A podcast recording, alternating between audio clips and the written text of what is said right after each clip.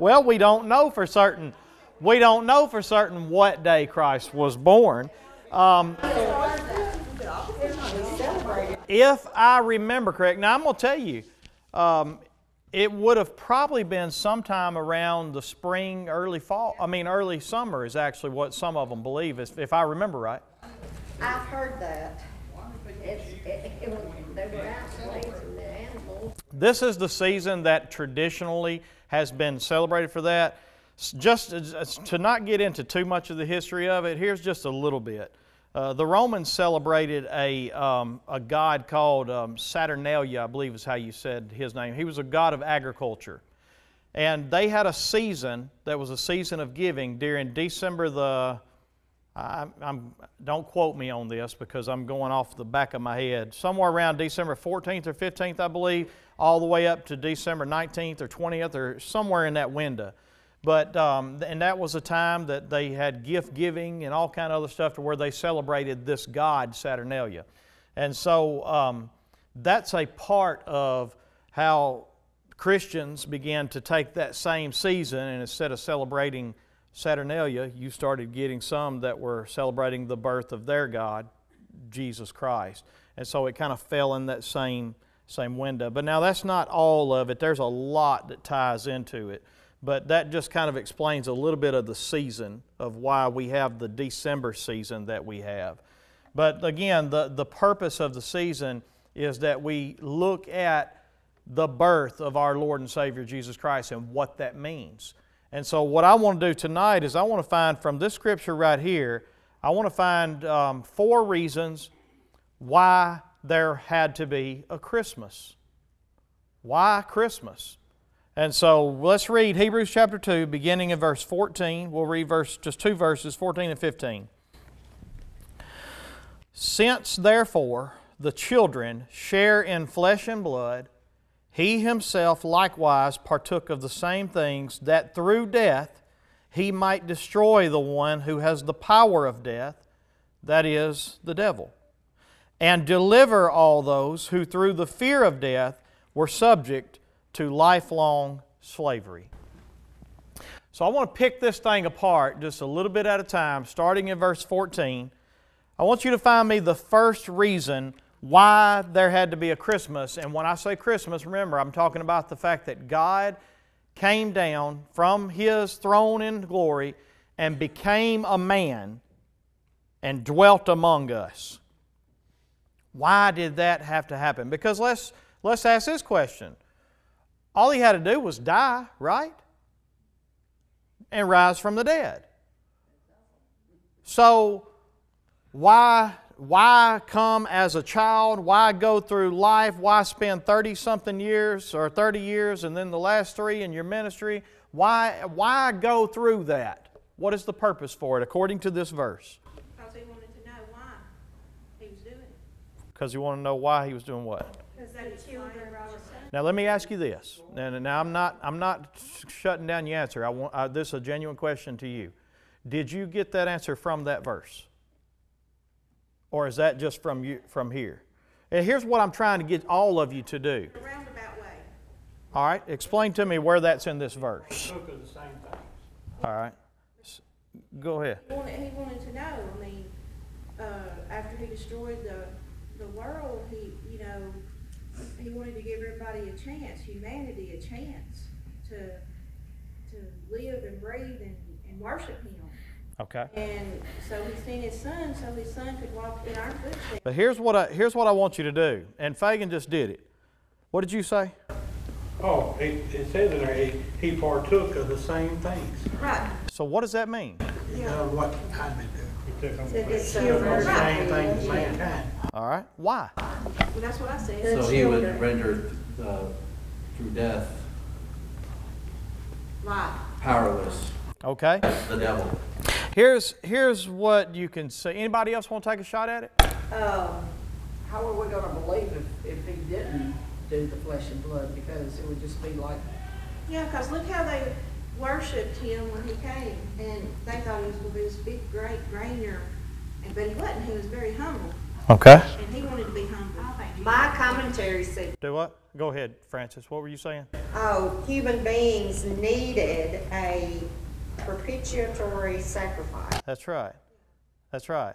What is, uh, what is a propitiatory sacrifice? That's a good question. A real, real life Somebody face that- that I yeah. can see, feel, and Something to have touch. tangible, you gotta, Yeah. you gotta be able to Yeah, touch. see, feel, and touch, yeah.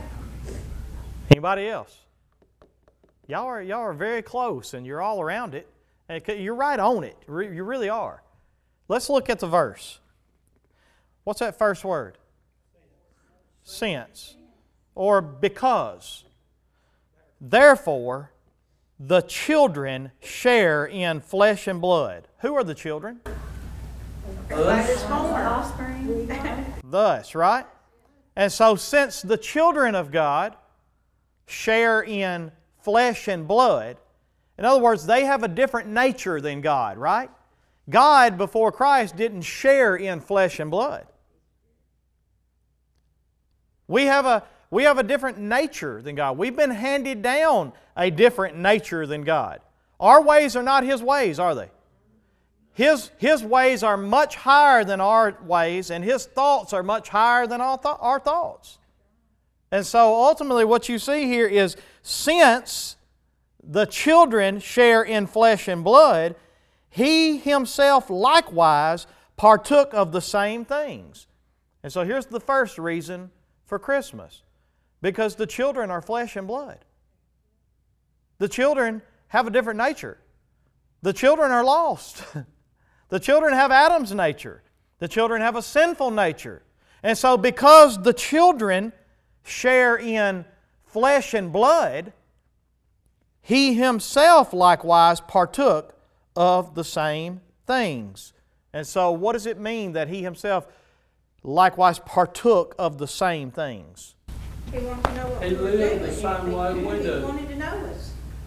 He lived what? the same way we do. All right. And what do you mean by that? You're right.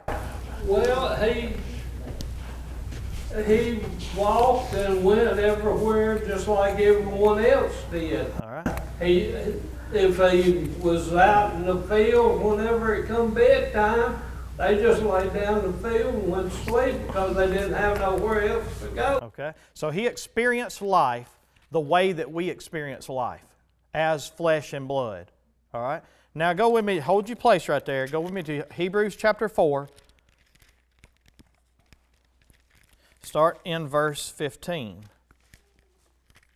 So just skip over two chapters. Look at verse 15.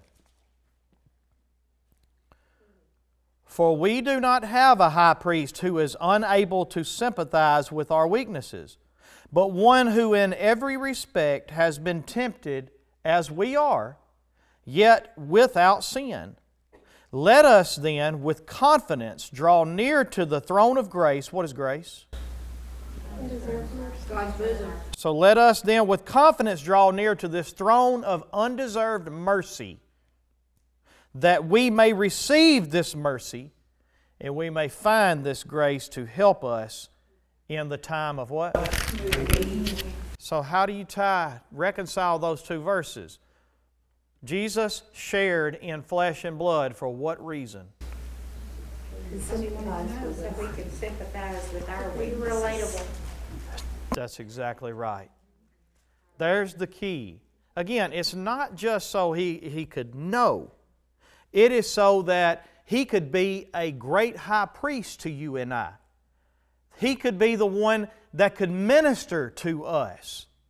He has experienced life the same way that you experienced it.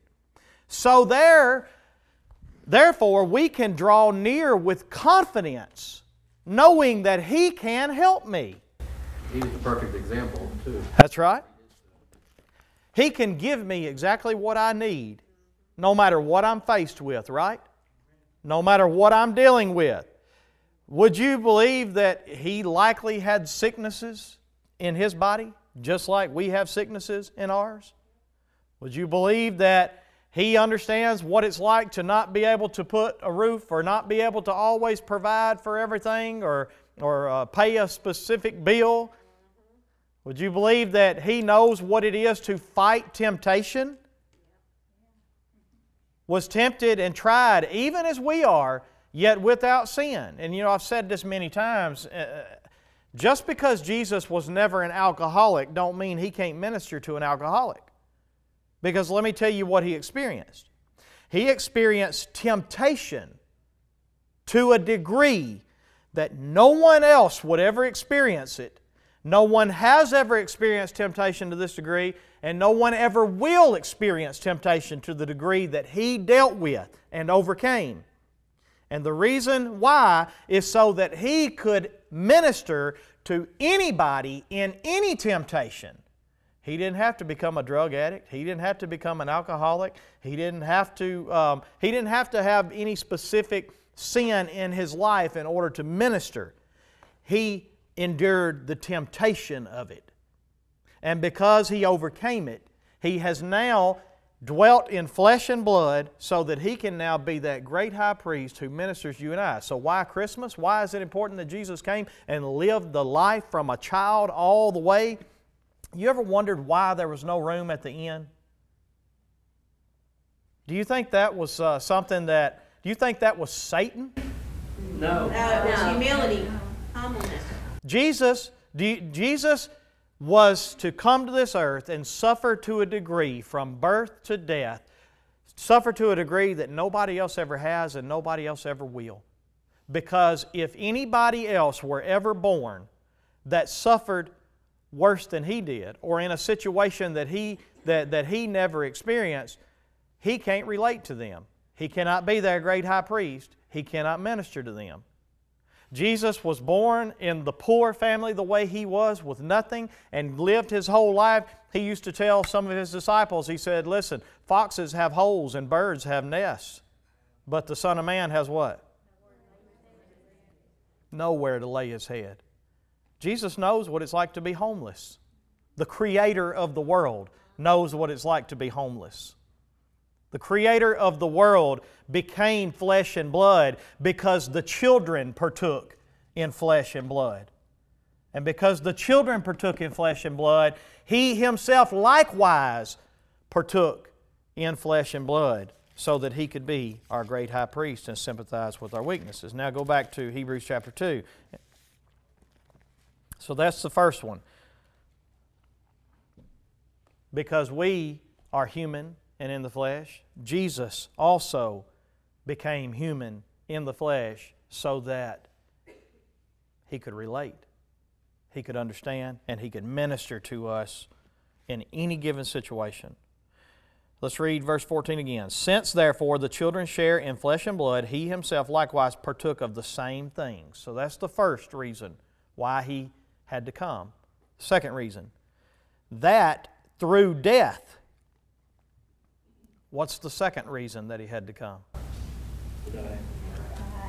That's right. Because if he don't become human, can God die? And to conquer it. He has to become flesh and blood so that he can die. Because it is through death and through the shedding of his blood that he purchases our redemption. And that can't happen unless he takes on flesh and blood. And so, the first reason, so that he could sympathize and be our great high priest. The second reason, so that he could die. All right? And let's go on to, um, uh, you, you know, you think about that for a minute. The very reason there had to be an incarnation, the very reason he came to be born, was so that he could die. It was all coming to that.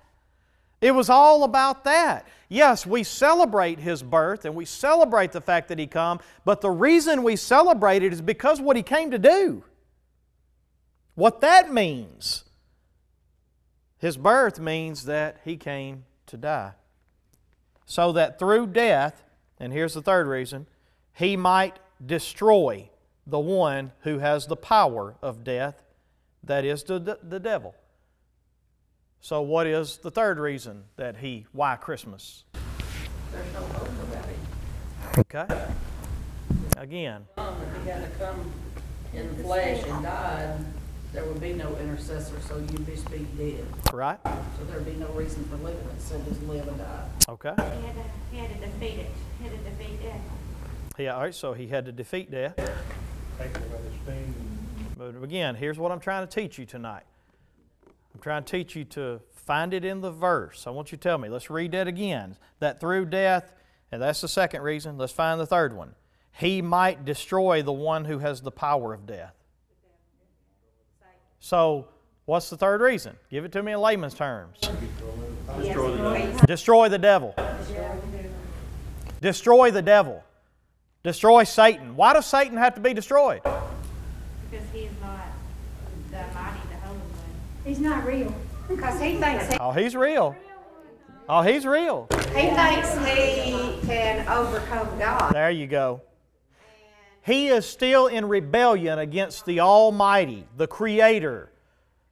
He is still exalting himself, still trying to raise himself to be the one that everything and everyone worships.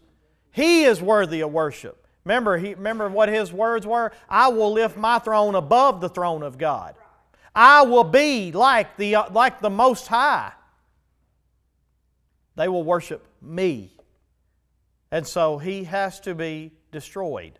Remember, he was cast down from, from heaven to this earth, but God is going to destroy him. Yeah.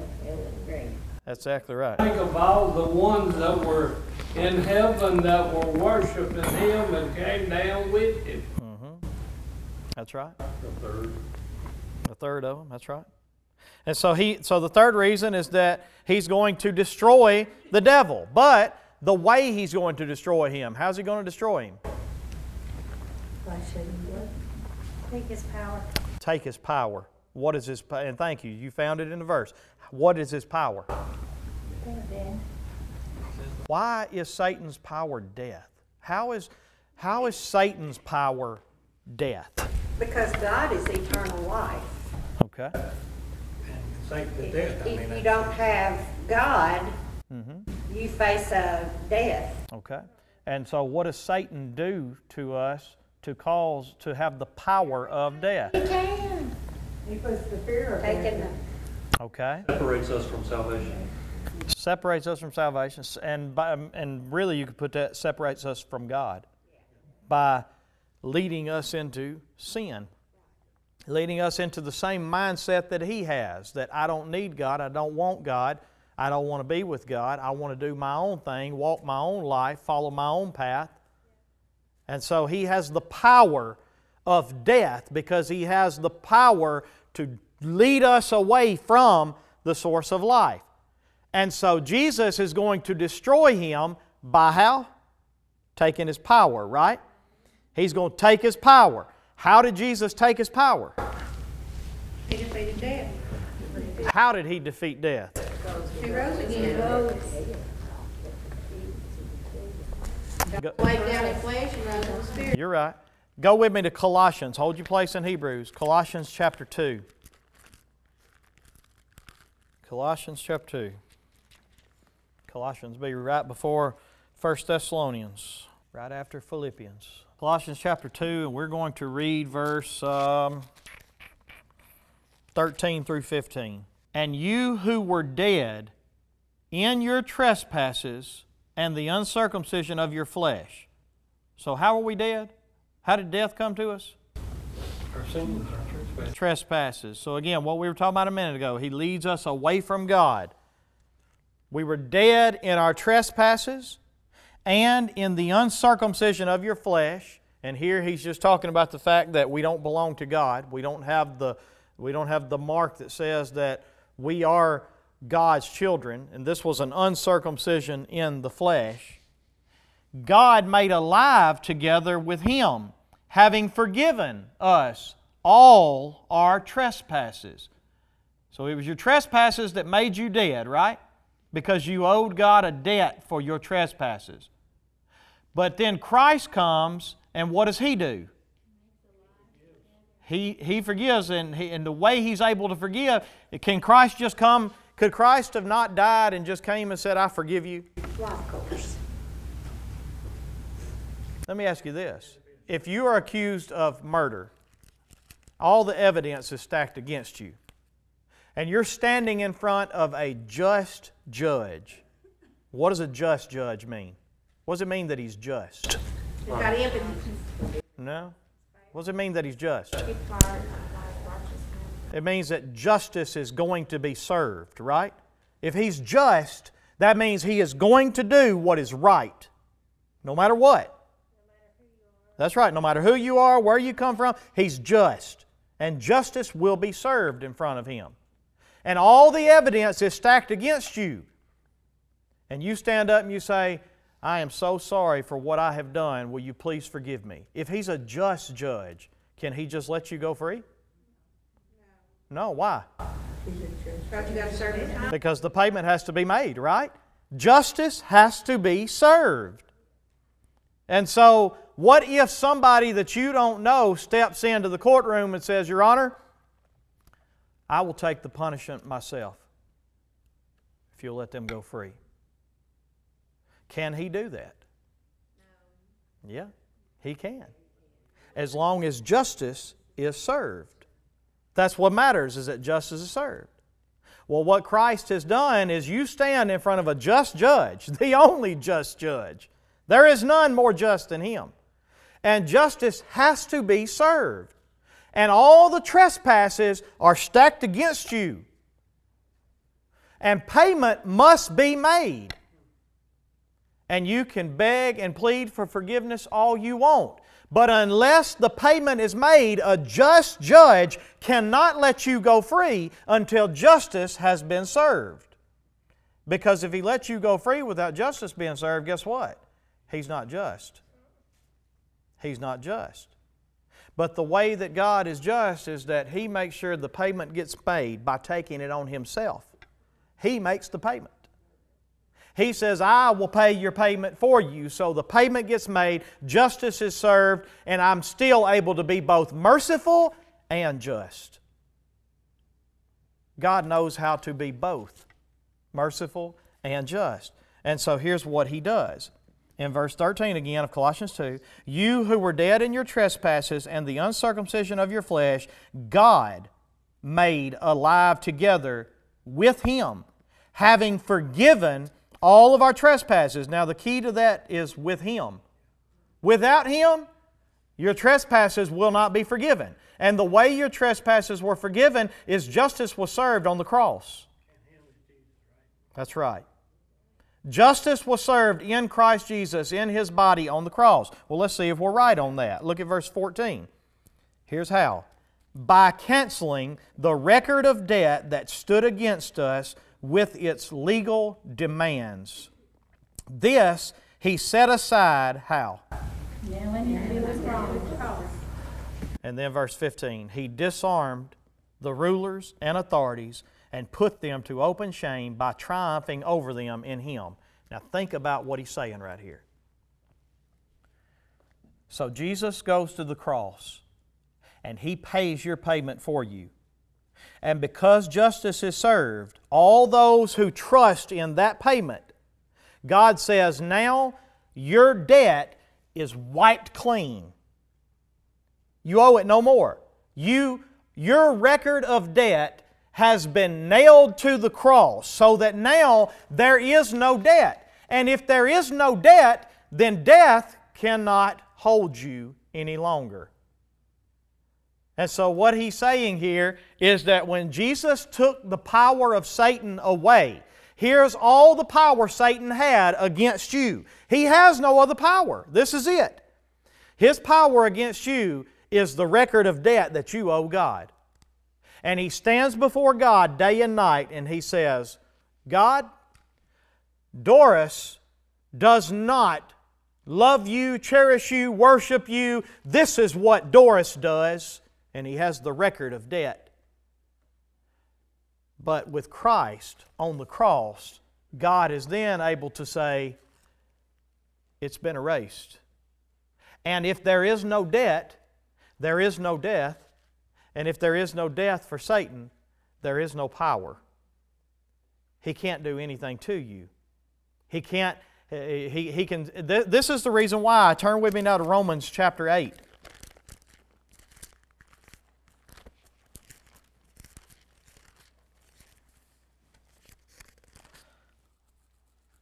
Romans chapter 8, beginning in verse 31. What then shall we say to these things? If God is for us, who can be against us? Who can be against you if God is for you? Satan has nothing. If God is now for you, the only way Satan has any power is if he can make God be against you. And the only power he has to make God against you is the record of debt that you owe. And if Jesus nails it to the cross and you trust in it and God wipes it out, what does he have? Nothing. So he takes his power away. Because by dying on the cross, he paid the payment that we owed, which is death, and he removed the power of death. All right, now keep reading with me in Romans 8, verse 32. He who did not spare his own son, but gave him up for us all, how will he not also with him graciously give us all things? if a man will give you his only begotten son, is there anything that he will not give you? All right, keep reading, verse 33. Therefore, who shall bring any charge against God's elect? It is God who justifies. Is there any charge that can be brought against you now? Now that Christ, because of your faith in Christ, is there any charge that will ever be able to start a new record of debt? No, because Jesus died once for all. And everyone who puts their faith and trust in Him, not only were your past sins forgiven, but your present sins forgiven. And guess what else? Your future sins were also forgiven by that same price. And so here he says, Who shall bring any charge against God's elect? It is God who justifies. And if God declares you not guilty, if God justifies you and declares you not guilty, is there anyone that can ever bring a guilty verdict against you again? None. Keep reading, verse 34. Who is to condemn? Christ Jesus is the one who died. More than that, he was raised, and he is at the right hand of God and is indeed interceding for us. He provides everything we need. Every sin we mess up from here on out, he's up there at the right hand saying, Father, I get it. I've been there. I know what it's like to be tempted. I, I wasn't weak in the flesh and blood like they are, and yet I still can relate. He's interceding for us. And then look at verse 35. I love this. So, if all those things are true, do you believe all those things we just said are true? All right, well, let's just see what you think about this. Verse 35. Then who shall separate us from the love of Christ? Shall tribulation? Shall distress? What about persecution? What about famine? If you, if you starve to death, is that going to separate you from it? What about nakedness? You don't have any clothes to put on. You have to walk around this world naked. And nobody wants to be around you with us seeing all that, right? Is that going to separate you from the love of Christ? What about danger? What about a sword? Can a sword separate you from the love of Christ? As it is written, For your sake we are being killed all the day long. We are regarded as sheep to be slaughtered. So, in other words, this world is going to kill us. This world's going to throw everything it can at us because Satan don't have any more power. He's the only power he had that was any significance against you was the power of death because of the record of death that you owed. And so now the only other thing he's got left is famine, sword, anything else he can throw at you. but guess what? Can't none of it separate you from the love of Christ. He still ain't got no power. There's still nothing he can do. In verse 37, look at the way Paul ends this. No. In all these things, we are more than conquerors through him who loved us. For I am sure, if you don't have those three words underlined in your Bible, you ought to underline them.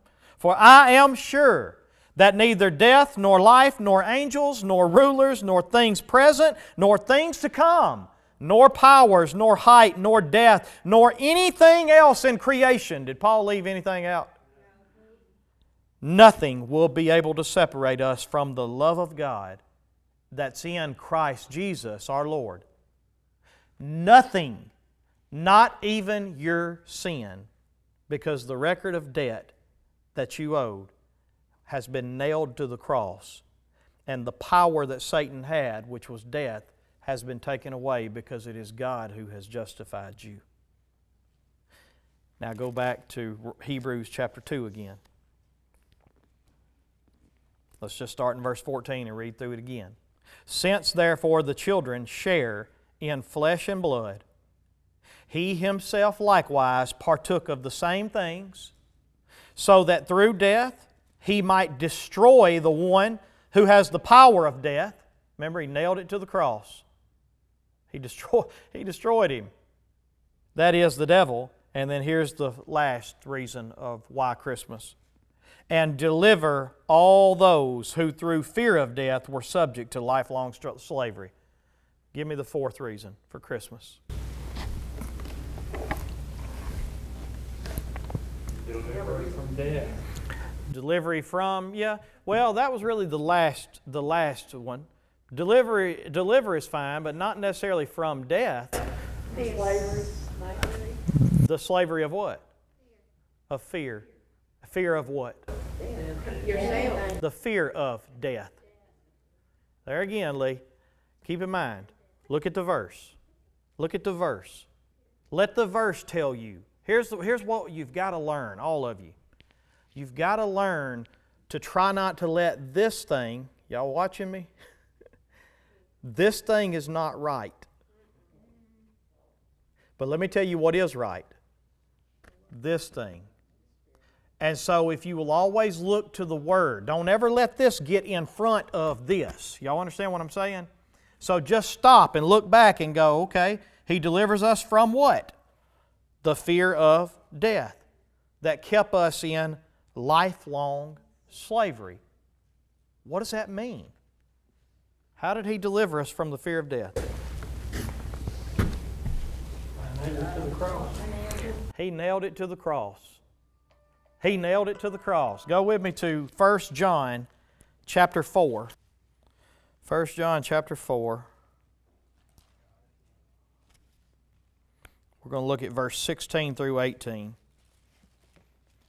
Now remember what Romans 8 was telling us. Nothing can separate us from the love of God, right?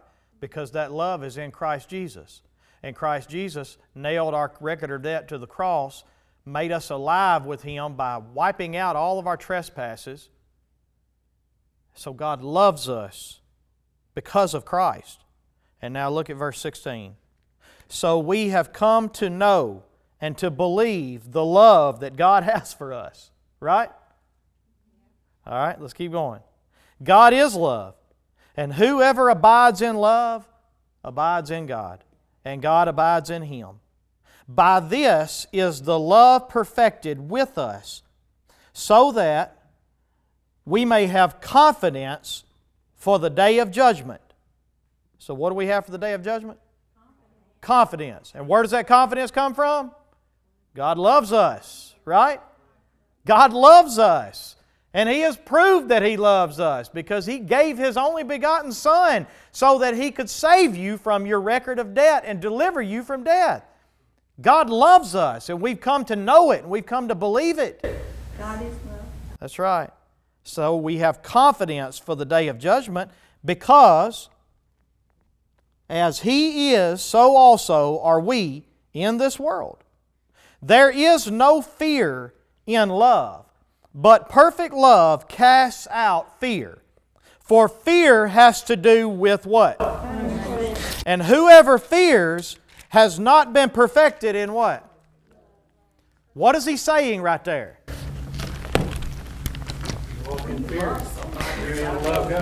If you walk in fear, you're not resting in confidence that God loves you. Do you know how many people walk around in this world today still all down and mopey and don't know if I maybe God I pray I hope so maybe I'll make it God just please if you can if you can have enough mercy on me but it's but I know what I am and I know what I do. Do you know what he did? He still. That's right. And that's what he's saying here is that when we again look again at 1 John chapter 4 verse um, I should have held my spot.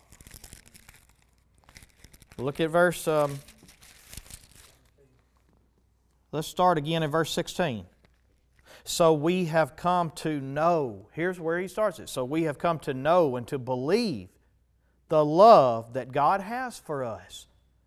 Everything he's been saying builds up to this point. And John says, Man, I've come to know it, and I've come to believe it that God loves me. And because of that, that perfect love, that perfect love that I know that He has for me, it casts out all fear because fear has to do with punishment. And one thing I know for certain God has removed my punishment. God has removed my punishment, so I have confidence in judgment. And so I have no fear of death. Because when death comes, it is only a gateway that enters into eternity for me. I'm not saying we don't fear the unknown and pains and those kind of things. I'm talking about fear of judgment. And that's what Hebrews is talking about that when he defeated the devil, when he destroyed him and took his power away, he also delivered all of those who, through the fear of death, lived in lifelong slavery. Because let's just face it, I, I imagine most, most of you in here have had moments in your life where you thought, Elizabeth, this may be the big one. Y'all know what I'm talking about? You ever had times where you thought, maybe this is it? Maybe I'm going to meet. What, what, in, what goes through your head during those times? Fear. Slavery. And the problem is, we're not resting in confidence in the love of God. We're still thinking we have to do and we have to earn and we have to work with everything we've got. Now, again, I'm not saying that because, again, whoever loves God abides in God. And so, yes, those things go hand in hand too. But I'm also saying here that we have to understand that it is God who justifies. And if God justifies, who can bring a charge against God's elect? If God justifies, who can declare him guilty? There is, there is no one and nothing that can separate you from the love of God in Christ Jesus. And so, because of that, we are to rest in confidence in judgment. No fear of judgment. Fear has to do with punishment. And perfect love casts out all fear. And so we can be delivered from this fear of death because deep down, every one of us are slaves to the fear of death unless we find Christmas. Unless we remember that God has proven His love for us and that He gave His only begotten Son. And all those who put their faith and trust in their debt being nailed to the cross. I don't think that as a Christian, I can only speak for myself, like the fear of death but it's the fear of being held accountable for the things undone scares me. Things that I have failed him miserably at. To die and to be with him, praise God. Right. I, I see what you're saying there. Yeah. But he's still, he's, he still forgave those. Right, that's exactly right. And that's the point behind this. Yes, we have to give an account for all the things done in the body, whether they be good or bad. But the record of debt, past, present, and future, have been nailed to the cross. And if Christ, if God will give us His only Son, is there anything that He won't give us? And so, what we have to understand here is that when we walk in this perfect love of God and what God has done for us in Christ Jesus, we no longer are slaves to the fear of death, but we have to trust Him. We have to step back and we have to realize that this thing's not about me. It's about what He that's right. That's right. Me out of the equation. That's right. That's right. The only thing I contributed to my salvation is my sin. That's it. But to walk so confidently, I'm not saying you can rest assured in your salvation, but to walk so confident in His mercy almost puts you borderline. I don't know how to say this. I don't want to say prideful, just knowing that He could just cast it all away takes that, and he can, but that fervent, Cast all what away? like the fear, Oh, yeah, yeah, yeah. could take that. I mean, like, so if we just go, oh yeah, well, I'm saved, Mm-hmm. and that's enough. But again, You're to do. Yeah, that's what I'm trying to say. Yeah, it can't be an excuse. That, that goes back to what he said in 1 John again. Listen what he said. 1 John chapter 4, he said this. So we have come to know and to believe the love that God has for us, right? God is love. And whoever abides in love abides in God, and God abides in him. So, again, the evidence that you have your faith and trust in what Christ has done is the fact that you are walking in love. I'm not saying you get it all right. You're still fighting your sin, you're still at war with your sin and the things of the flesh. But I'm talking about there is a change in your life. There's a change in your heart. If that change has not been present, I'm sorry to tell you this, you need to be praying and asking God that He send His Holy Spirit to open up the eyes of your heart, to give you a new heart and a new life. Again, we're not talking about perfection. We're not talking about that you no longer strive with sin. No, just the opposite. You strive with sin. You, you are in a war now like you ain't ever been in. And that's exactly what takes place in this life when the Holy Spirit comes in and gives you a new. He opens your eyes to the things beforehand that you didn't even think twice about. Now you know I don't belong here. This is not where I walk. This is not what I do. He changes your heart.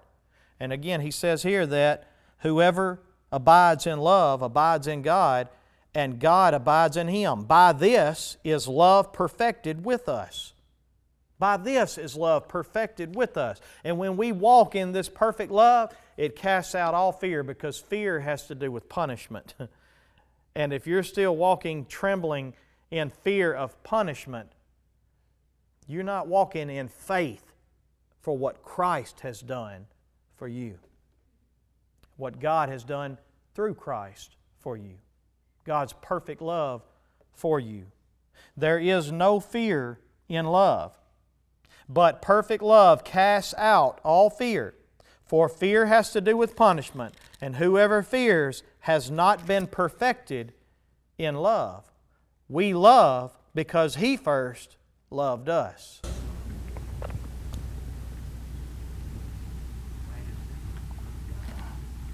I think so. Uh, I don't know if y'all heard Jason or not. Jason said plain and simple. Um, I mean, it, it, it is to me. The question is, is it to you? And again, if it's not, that's fine. We'll explain it.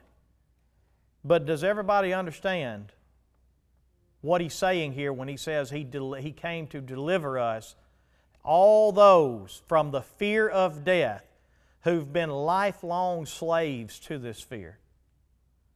He can deliver you from this because he can let you know that he has nailed the power of Satan to the cross and he has nothing that he can bring against you. There's no charge. There's nothing you can do. There's nothing you can say. There is no charge. There is no guilty verdict that can come your way. He has nothing. What can, what can separate you from the love of God? Nothing. Yourself. No? Mm-mm. No. You can't separate your, you can't separate. If, if the sword, the famine, and everything else, you can't either. Nothing. He said anything in all creation. What's going to separate us from the love of God in Christ Jesus? No, he don't leave us. Nothing. We leave him. That's, that's the way I meant to say that. So why Christmas? It had been Jesus Christ. That's right. That's exactly right. Well, I like what Judy said though when she prayed. I just pray we don't celebrate this just this time of season. Right. That's right. Yeah, and, and that's, you know, we talked about this one night. The only reason for this season is so we draw attention to this particular part of it. You know, you've got a whole lot that we have to give attention to. This time of the year gives us a time to draw attention to this. Why did He come and dwell among us in flesh? So that He could partake in flesh and blood the same way that we did, so that He could die. He can't die unless he becomes flesh. So that he could destroy the one who has the power of death, Satan, the devil. And so that he could deliver you from your lifelong slavery of the fear of death and remind you day after day that God loves you. And He's proven His love for you. And nothing can separate you from that love if you are in Christ Jesus. All right. Anybody got any comments or any questions?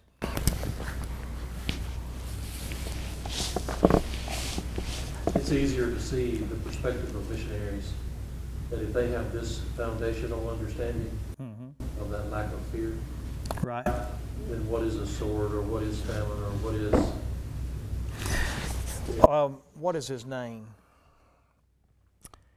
I can't think of his name. Y'all, um, he was a missionary that died. Um, he was speared to death by uh, an unknown people, uh, by an uh, unreached people group. But um, anyway, um, his, his quote, one of the things that he said was, "Blessed is the man who gives what he cannot keep to gain what he cannot lose." Blessed is the one who gives what he cannot keep to gain what he cannot lose. And that's the perspective you're talking about. The perspective that says, you know, I can't keep this life anyway, but I'm definitely going to gain what I can never lose. And that will deliver you from the fear of death. That's exactly right.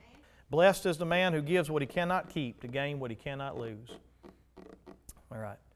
Any other questions or comments? You know, my goal, my hope tonight is that you're able to walk out of here with confidence that if you have faith in the Lord Jesus Christ, God has nailed your debt. Your record of debt has been nailed to the cross. And the power that Satan had against you, guess what? It's gone. It's no more. And there is no one that can bring a charge against the one that God has justified. There is no one that can separate you from the love that God has shown you. You're His. And that's the end of it. And that's a beautiful thing. And if you can't find another, if you find a better reason to celebrate Christmas, you come give it to me. There, there ain't a better reason to celebrate the birth of our Lord and Savior Jesus Christ.